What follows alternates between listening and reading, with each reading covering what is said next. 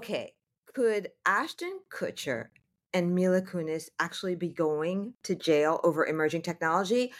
Let's get into it. You are now inside of episode three of Beats and Bytes, and I am, of course, your host, Lauren Delisa Coleman. I am so excited to have my guest today, um, who's going to break all of this down for us. Um, poor Ashton and Mila have had a, a couple of very rough weeks um, that I'm sure they didn't see coming but this has popped up and i'm going to have our guest kind of dissect it for us but then also talk about um, some of the the applications best practices what's going to be up next in this whole area of nft web3 scenario right so this is an episode you do not want to miss um, I want to welcome Sanjay Raghavan, who is my guest for today. He is the VP of a very cool um, token based um, company called Roofstock, which is dealing with real estate. But more so than that, or I guess I should say, in addition to that, he is also an advisor to a couple of very prominent um, Web3 companies, several of them, one of which you guys have to know, which is Pudgy Penguins. Um, so he is going to kind of guide us through this space um, both you know kind of i guess starting really kind of with the, the legal vibe and then getting into more of the business opportunity vibe right? So sanjay welcome. He is here um, in new york from la um, he is doing this show and then he's running off to a conference to speak. Like sanjay is just the man. So um, thank you so much for for um, you know giving us these few um, moments of your time. And i'm wondering if you can start by breaking down for those who may not know, because this hit like the Hollywood trades just a couple of weeks ago, this whole stoner cat scenario, Mila and Ashton. What what is that and what happened in a nutshell? First of all, uh, thank you for having me, Lauren. And My I think pleasure. it's fantastic that you're working at the intersection of music, entertainment, and Web3. So I think that's awesome. Um, with respect to the Stoner Cats project, uh, it was an NFT project or non fungible token project that uh, launched, I, I, believe, in the fall of 2021.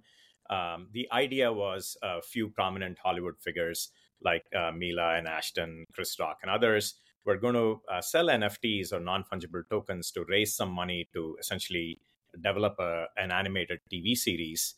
Uh, and the holders of the NFT would have perpetual right to watch those episodes as they came out. Um, the project actually was uh, very successfully sold out, I think, in like 35 minutes or something like that. They raised about $8 million for this. Uh, and of course, they did deliver the uh, six episodes of the series as promised. Um, again, these were Hollywood uh, heavy hitters, and they had the knowledge and the acumen to uh, produce these types of shows and successfully deliver on their promises. Um, the uh, more unfortunate thing that happened recently was that the uh, Securities and Exchange Commission, SEC, uh, essentially alleged that Stoner Cats, uh, the project was uh, in fact a sale of unregistered securities and uh, sanctioned uh, the company, which was, I think, SC2 was the name of the company. Um, as part of that, um, they were they had to do a, a million dollars in kind of enforcement settlement, and any remaining Stoner Cat NFTs that were in their possession had to be burned. Um, and this uh, is an example of um, recent SEC action that's happening in the NFT space. They've been focused otherwise a lot on big uh, players in the crypto industry, such as Coinbase, mm-hmm. Ripple, and so on. Mm-hmm, and mm-hmm. Uh, very recently, we're seeing that they're shifting their attention to NFT projects. Um, so, you know, when we when you look at sort of what the SEC alleged in this case was that they compared this uh, using this uh, uh, test they have called the Howey test, which was a uh, landmark Supreme Court test uh, that walk through what are the components that uh, create an investment contract, uh, which therefore is a security. Um, and although uh, in this case they did allege that the sale of Stoner Cats was an investment contract, and uh, in fact the company did pay a million dollars in the settlement. Um, there's also dissent from commissioners at the SEC saying that this was not proper uh, in SEC's part to bring about this action.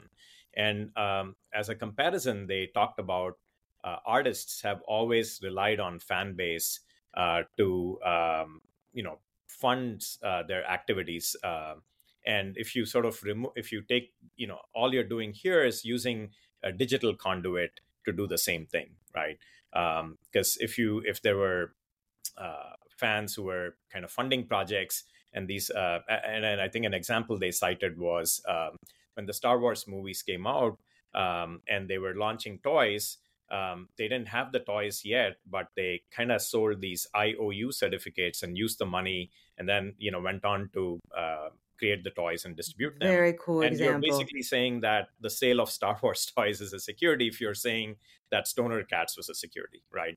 So I think it brings up very uh, interesting uh, questions. Um, and I'm I'm on the camp where I agree with the dissent that I don't think uh, in this particular case the SEC, you know, I really feel they might have overreached uh, here. I think in in sort of targeting uh, media people or entertainment people that are prominent um, but the case itself uh, does not look um, on the mer- on the merits of the case itself don't look strong enough to suggest that what they did was illegal or uh, you know sell unregistered securities, right? Uh, however, that's how the market is today, and the regulatory action seems to be a lot more enforcement based as opposed to guidelines based. And I think we all would like to see it become more guidelines based and more clarity about what you can and, and you know should not be doing. Absolutely. And this has always been, um, I think, the contentious point between the security like kind of industry and those who are creating a new industry whenever you go to any conferences coinbase et cetera et cetera and they do come out right and speak on panels and stuff but it's all it's always like like you said this kind of like the the parental figure telling the kids what not to do but not giving them really parameters exactly. let's um kind of you know go back for a minute because i don't i do but i don't want to get too much into the weeds of like the legalities right? Mm-hmm. so i guess my first question to you would be how could they have better prepared they being you know um, those who created this right? Not necessarily the actors um, because they can only know but so much. But for those who actually cre- created the concept and rolled everything out you know for the drop how could they have maybe avoided this? Because I know, you know, uh, many of my listeners right now will be like, well, wait a second, we were thinking about doing something, now we aren't, or we haven't had that problem, but we don't want to. What what kind of is the story mm-hmm. when you're dealing with an, an organization that even has internal fighting, right? About no, what is the actual standard? That's a fantastic question, right? So if you again, not going into too many details of the legality of securities law, but uh, at, a, at a very high level, the premise is that investors are making an investment in a common enterprise, and the investors themselves are completely passive, and they're just making that investment with the expectation of profits that this enterprise can then um, generate for them, right, as passive investors. Um, the issue with, I mean, the one of the reasons why I think it does not apply to stoner cats is because Stoner Cats actually gave consumptive value to the investors, meaning that if you bought that token, it gave you rights to watch that program. Um, and so, you know, when you when you're not just completely passive and investing money for making a profit, but you actually get some utility out of it, it's hard to make the argument that at least some of the buyers did not buy those NFTs so they could enjoy the show, right? Um, now, of course, uh, if if that show was not what you were expecting, you had every opportunity to sell your NFT and uh, you know make money in the secondary market. And that, in my opinion, is no different from you you buying a ticket for a concert, music concert, and then for some reason you decide not to go to the concert and you want to sell your ticket to somebody else. Again, that's not a sale of securities because somebody is going to that concert, they're getting consumptive value out of it. Of course, there are some people buying concert tickets so they can scalp it. Uh, you know, and there's a, a, speculative aspect to it, but speculative aspect does not necessarily make it um, an investment contract in the sense that somebody does not buy um, a ticket to a Taylor Swift concert thinking that in the days leading up to the concert, somehow she's going to do something that um, generates more value for the, those tickets, right? Either that, you know, if it rains, for example, and people don't show up at the stadium, the tickets might not have as much value. Um, and you know if if there's more people more demand for the tickets than supply it might have more value. But that's speculative uh, trading of tickets. A lot of people are buying the tickets so they can actually go and enjoy the concert. So if you look at the same analogy a lot of people bought stoner cats so they could actually be you know part of a community um, you know enjoy the show get a, a access to uh, special utilities and things like that uh, now where i think you know they could have done a slightly better job was there were a bunch of tweets from the marketing side where uh, for example i think one tweet said um, you know eth was um, dipping so they were like sell eth and uh, hold on to your cash. And then when the price of ETH uh, falls further, buy more ETH and use that ETH to go and buy stoner cats. So then, that's where the issue comes into exactly. play. So I think the SEC tried to allege that those tweets somehow influence buyers the yes. illusion that you, you, could buy this and hold it for a profit. Yeah. I think there was another tweet that said uh, that quoted some of the recent sales and at what price th- those had sold at. And so again,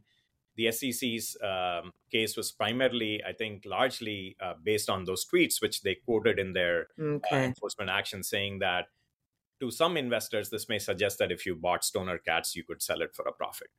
Um, so I would I would say that you know stick to the utility uh, as long as it's a good project backed by good people and there's strong utility. I think you're generally in safer grounds.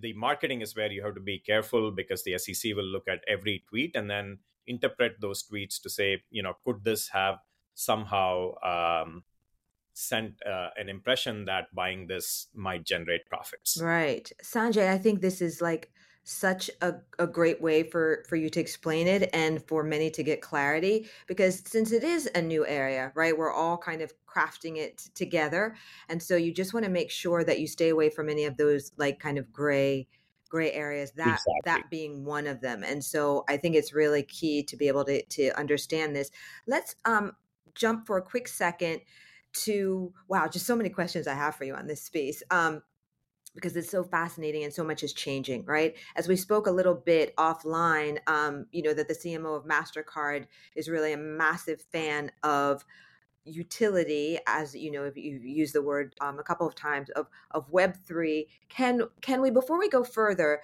just kind of break down for me um, a quick definition of utility? Yeah. And then you know i think people are using nft and web 3 kind of interchangeably. They are not necessarily. If you could also break that down as well too and here's why. Because of course you know nft have gotten many black eyes this being you know one of the the more recent ones. But i mean in the music space of course you know where i come from and where i'm looking at you know whether it's been chris brown's kind of somewhat failed nft or more you know what i mean? Like what people are trying to figure out like what is the story? Because it seems like it's only like a scam but yet it it isn't obviously the base of this which is blockchain which is a wonderful an amazing technology. That's what enables it all. But it's hard for you know those who are maybe looking at this from a more creative point of view, um, or even a business point of view, but not really tech um, to understand and kind of yeah. you know um, unpack. So let's talk again a little bit about like your definition, utility, and then Web three, how that relates to mm-hmm, NFT. Mm-hmm. Yeah, I mean, even taking one step back, right? If you look at how the internet has evolved, Web 1 was primarily known as the read only web, where you, there's just a lot of static websites you could go to and you could consume information, but that was pretty much all you could do. And then Web 2, um, more popularly, is known as the read write internet because not only could you consume information, you could provide information back to the internet. And social media is an example of it, where a lot of the content is generated by people who are going to the social media sites and providing those contents. But if you look at Web 2, even though uh, it enabled a lot of trade and commerce, uh, that trade and commerce was all controlled by just a very few large corporations, right? Um, the people who are involved in creating the content uh, are actually not making as much money as the large corporations like Facebook, uh, now Meta, or Google, or Amazon, and uh, eBay, and so on. Web3 was really this sort of a philosophical idea of read, write, own economy, where some of that ownership or value could actually go to the people who are producing the content, who are, who are consuming the content or producing it. Uh, so from that perspective, uh, utility is sort of a central theme in in the in Web three space because you know what kind of utility can you get out of either producing content or consuming content? So and, just to be uh, clear not about you know investing or selling something you get this for that but utility could be as we typically kind of look at it is that you're going to give me some kind of digital asset in exchange. I might be able to oh here's a perfect example which i actually just experienced myself. Um, sephora had uh, uh, created their annual kind of metaverse like experience. You go through, you're doing like games and looking at pre recorded um, uh, master classes from different, you know, beauty brands um, and skincare. And then there's like this little NFT swirling in the middle. All you have to do is click on it. It's very, very mm-hmm. simple.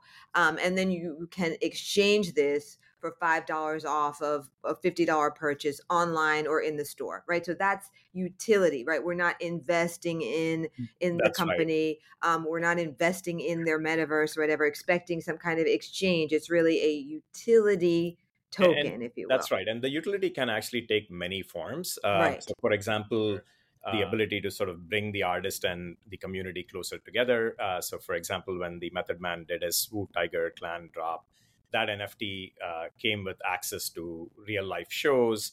And other musicians have also used NFTs to say that there's an opportunity to meet with the musician either virtually or in real life, you know, through those uh, asset purchases, right? So that's one example.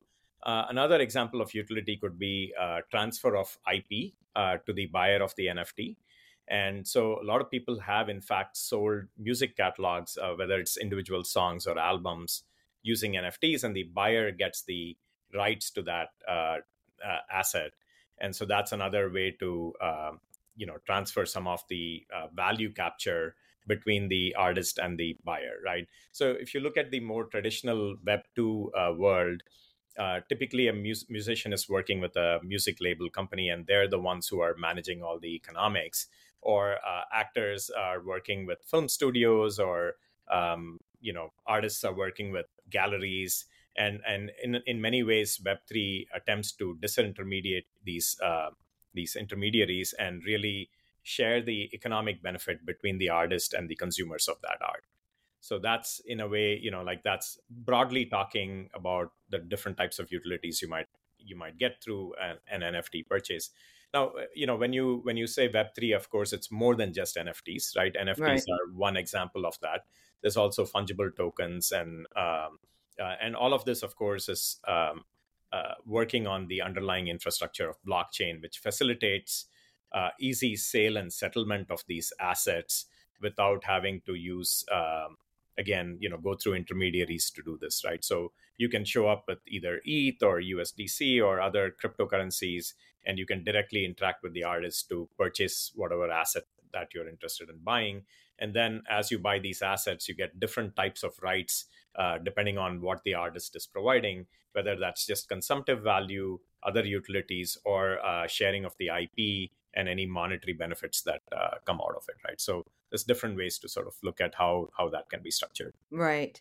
And so I think particularly for the entertainment industry or anything that's creative, you know, many have soured on this idea of NFTs. Um, not not the people who are like looking at you know things for trading and things like that, but I'm talking about actual you know yeah. creatives themselves.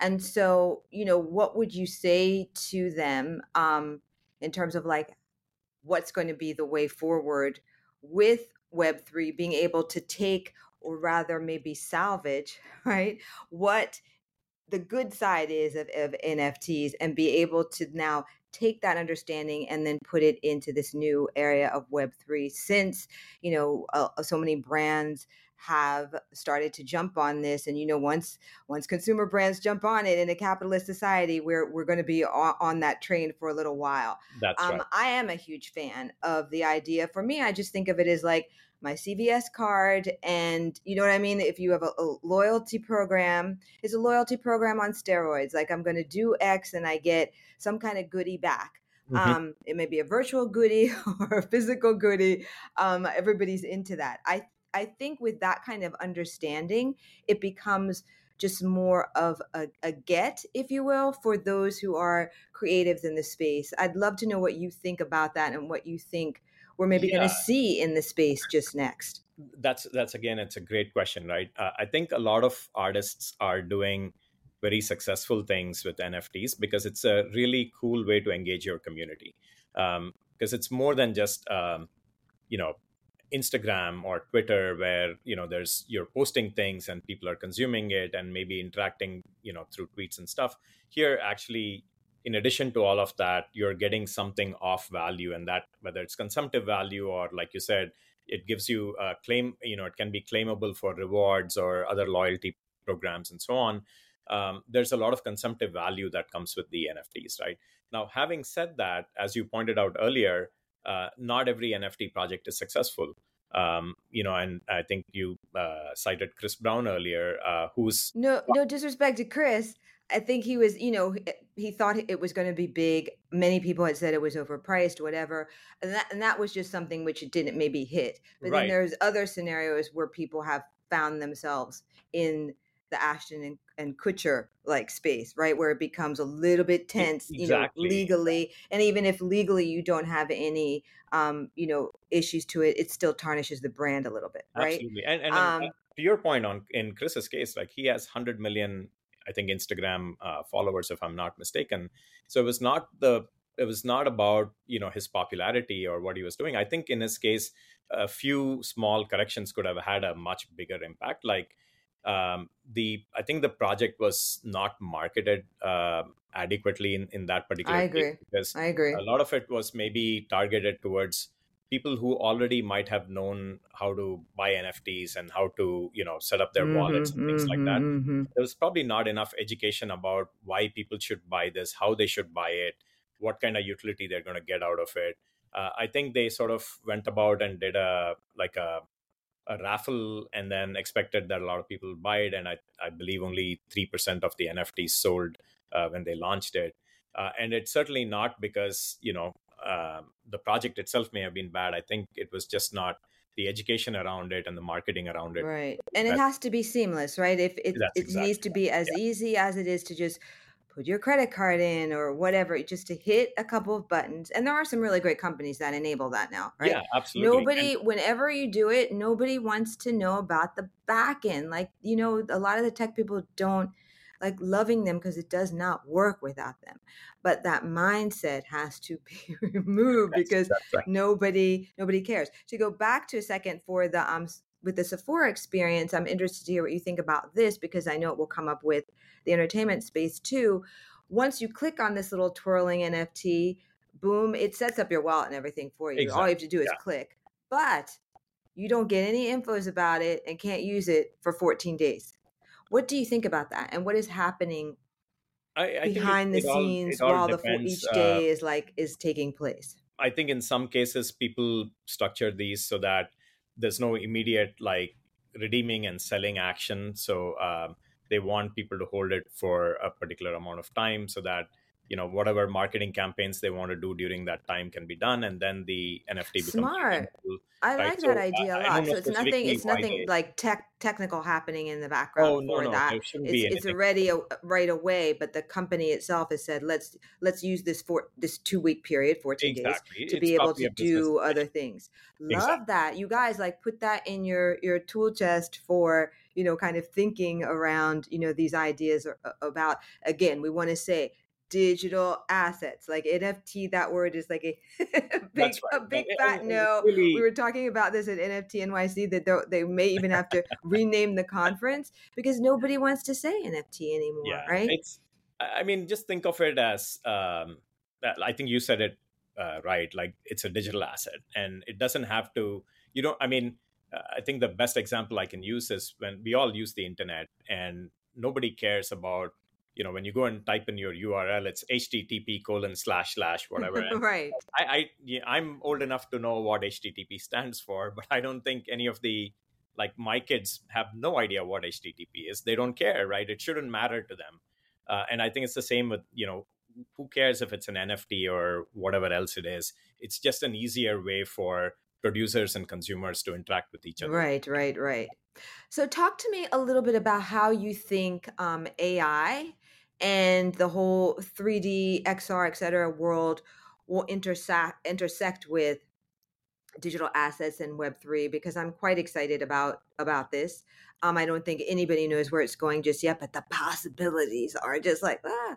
Um, I think especially for anything that is entertainment based, because I mean, let's just face it, that's what drives all this stuff, right? So it's not going to necessarily be, oh, everybody jumps on this because of, you know, healthcare or banking or something. It is going to be about the the thrill that only recording artists and, and actors can bring, right? Mm-hmm. It's it's storytelling, right? At the at the, at the end of the Absolutely. day. So how do you think um, you know those technologies are going to converge? Because that's my favorite. Like you know, you can take vitamin C by itself, but when you combine it as a multivitamin, you're like boom, like a rocket ship, right? I, that's I what this that is, and this is what I keep you know telling to people that it's about the um, convergence of these get your head out of the sand only about ai it's about you know what i call the five you know pillars ai 5g digital currency web3 and the, the xr space right? I'm always about demystifying decoding and deciphering everybody knows you're listening to my podcast this is like one of my main reasons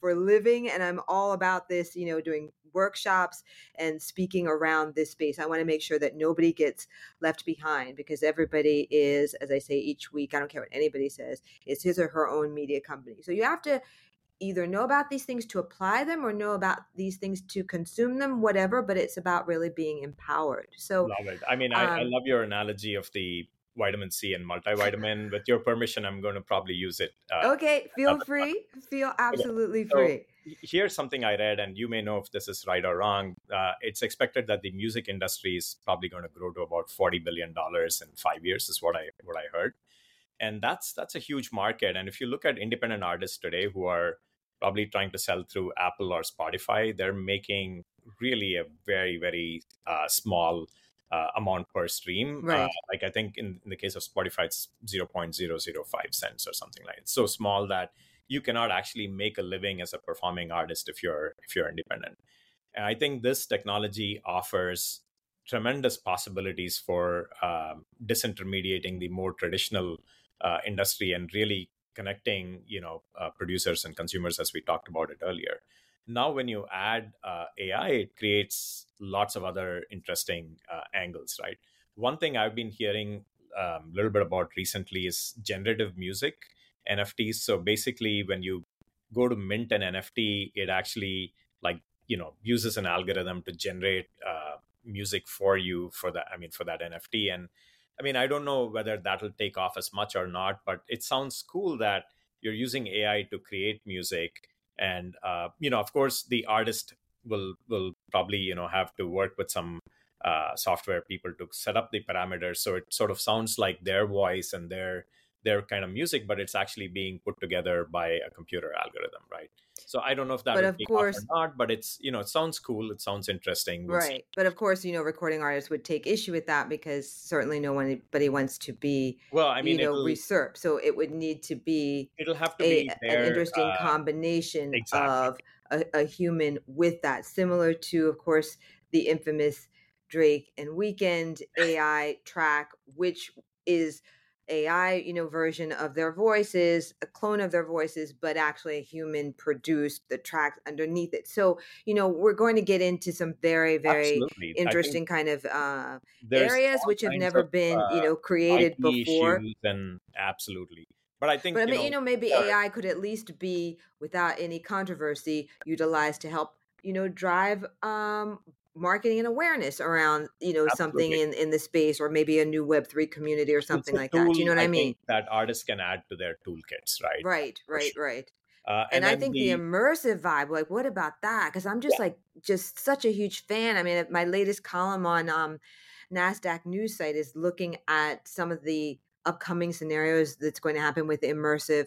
I mean, just just this whole idea of being able to quote unquote teleport an artist into another physical artist, you know, venue. Like for example, you know, Beyonce's had all kinds of wonderful guests, guest appearances, different at different stops. You know, imagine being able to teleport, like say Megan Thee Stallion, into that arena in LA, but Megan is actually in London right now. Do you know what I mean? Yeah, I mean, it just could exactly be like right. Um, insane. Um, I actually I was at a conference in LA, uh, a Web three conference some time back, where they were uh, there was a company demoing an AR headset that you could wear, and then it basically transported you to a venue where you could you know it felt like you were listening to a live you know live show. Um, so i think there's and i think the sphere um, you know all the hype right now is around the sphere in that's right. Vegas um, for those of you who may not know, although I don't know how you could have missed it, you know, Madison Square Garden's latest venue, which has, I don't know, I think they have so much technology in there. I don't even know if they know everything I, I, I that it can that do and will do. I mean, it's just like a TV screen or something. It's just like, and it, and it can convert for different types of uh, events if it's you know this there's a stage that you know moves or expands or whatever um, the led lights are supposed to be you know nothing that's ever been seen before. I mean it's it's really going to be fascinating and i think maybe the intersection of like you know utility uh tokens with something like that whether it's just something very basic like you know you get to go or you get a backstage experience or something or, or something that's much more robust and over time with the community i think is i mean it's mind boggling look i mean i'm sure you're aware that when Bored Ape, Ape Yacht Club uh, bayc which is one of the more popular kind of the the yep, yep. ape nfts like people paid a lot of money to that to feel like they belong to an exclusive community and Absolutely. every year at uh, nft nyc the biggest party in town was the hottest one was theirs. Oh, for sure. A, uh, you know, private party, right? Which was only uh, for members who uh, had these uh, NFTs. I think musicians and uh, others in the entertainment industry can absolutely create, you know, communities that are, and, and people will pay to belong to these communities, right? Because that's a way to identify yourself with other like-minded people. Um, and so there's a lot of possibilities, not just for again, as we talked about earlier, not just for providing utility, providing IP rights, sharing in the value, uh, but just overall how producers and consumers engage with each other. I think I agree. I agree. And especially I think too for executives listening and I mean, you know, individual creators too. But I think exec especially for executives listening, if you can also find a way to incorporate a social impact element into everything and anything that you do um, in the emerging tech space, I think it's, you know, it's only better because for those for everyone who's included, there's somebody who isn't, somebody who doesn't have access, somebody whose internet is not moving that fast, and whatever. Um, it is important to see how can we utilize this to be able to support someone even if it's somebody who or the community that maybe is visually impaired or something like this what what can we do how do we balance this out because we have amazing technology that we have not had access to before and therefore we have the ability to do more for ourselves and for others more than any any time before and i think that is just so very key. Yeah i, I couldn't agree more uh, i think it's we live in a very interesting time these technologies of course you know there's anytime something innovative and disruptive comes about some things are going to work well some things are not going to work well we have to learn from that and yeah there's you know some fraud happening and as in the industry they call it rug pulls or you know where where somebody's trying to sell something to make a quick buck and then they disappear right? Of course these things are going to happen but i think for good artists who have the sort of right you know uh, philosophical approach to this they want to engage with their fans they want to do a really good job of bringing in the community into what they're doing this technology is fantastic and i think it's here to stay. And yeah i mean you know as long as people kind of are working within the guardrails and you know just keep track of what you're tweeting or or how your marketing teams are tweeting about it. Uh, you know obviously you don't want to create any uh, ambiguity in and that brings the sec to your doors but you know do it in a way that's you know common sense uh, and you know as long as it's with, done with the right uh, sort of mindset to bring in the uh, community together i think uh, there's going to be like huge potential and a lot of opportunity for success Perfect. Sanjay, how can everybody follow you if they want to see, you know, the latest in thought leadership, as they say, in this space? What are you on Twitter and LinkedIn? Yeah, I'm uh, ETH underscore Sanjay uh, at Twitter, um, and I yeah talk a lot about um, real world assets or RWAs, um, tokenization, NFTs, decentralized finance, which is another um, like a this company I know just uh, gave a loan to uh, somebody that's working on a new project, a comic related project. Uh, but he had a lot of kind of old comics that were uh, authenticated and appraised and they had value to it but he couldn't take it to a bank to get a loan against those comics so these guys actually took the comics as collateral and gave the guy a loan oh, interesting. so he could work on his new project right interesting so that's that's an example of financing that can work with some of you know your collectibles like trading cards or we will uh, have to get into that for the next time. But you guys just in case you missed it it's eth eth for maybe those who are new yeah. new to the vibe. So eth underscore sanjay s-a-n-j-a-y you guys know that you can always follow me on linkedin lauren delisa coleman um, twitter ultra lauren. And um, you know you do not want to miss my um, newsletter that i do every tuesday morning on linkedin going into, of course, whatever's the hottest in terms of power and deals at the intersection of emerging tech, mass media, and entertainment um, from a Gen Z or hip hop point of view. Um, I am just so glad that you have been able to take out some time to listen to all this. I hope it's been very helpful. Sanjay, I can't thank you enough for taking your time and, you know, just giving us all this knowledge. Anything you want to say before we quickly wrap up? No, I thank you so much for having me. I think um, you know the the media and entertainment world. Uh, there's just so much potential, and I love what you're doing in this uh, to to bridge the gap between the kind of traditional and Web three here. Um, and I hope your audience is also able to leverage this technology and sort of look at the all the opportunities that it provides. Um, I think in the next few years, uh, there's going to be just a um, you know it's, it's a multi tens of billions of dollars of opportunity that can be created new capital formation new ways to interact with uh, each other. Uh, and i just you know hope uh, your audience is able to um, use this technology to to further their uh, vision and mission. Absolutely. Thanks again you guys. Don't miss next week's episode. And if you are wondering wait a second i thought she said that she was going to be talking to the deep fake tom cruise guy this week. He is actually working on something else even more mega than that, if you can believe it. And so we're going to wait to be able to connect with him so that he can actually talk about that because he can't talk about it just yet. So, of course, you're going to stay tuned anyway, though, and listen to each and every episode so you will not miss it. But I'm glad that Sanjay could speak to us this week. You guys, thank you so much for listening. I am Lauren Delisa Coleman, and this has been another episode of Beats and Bytes.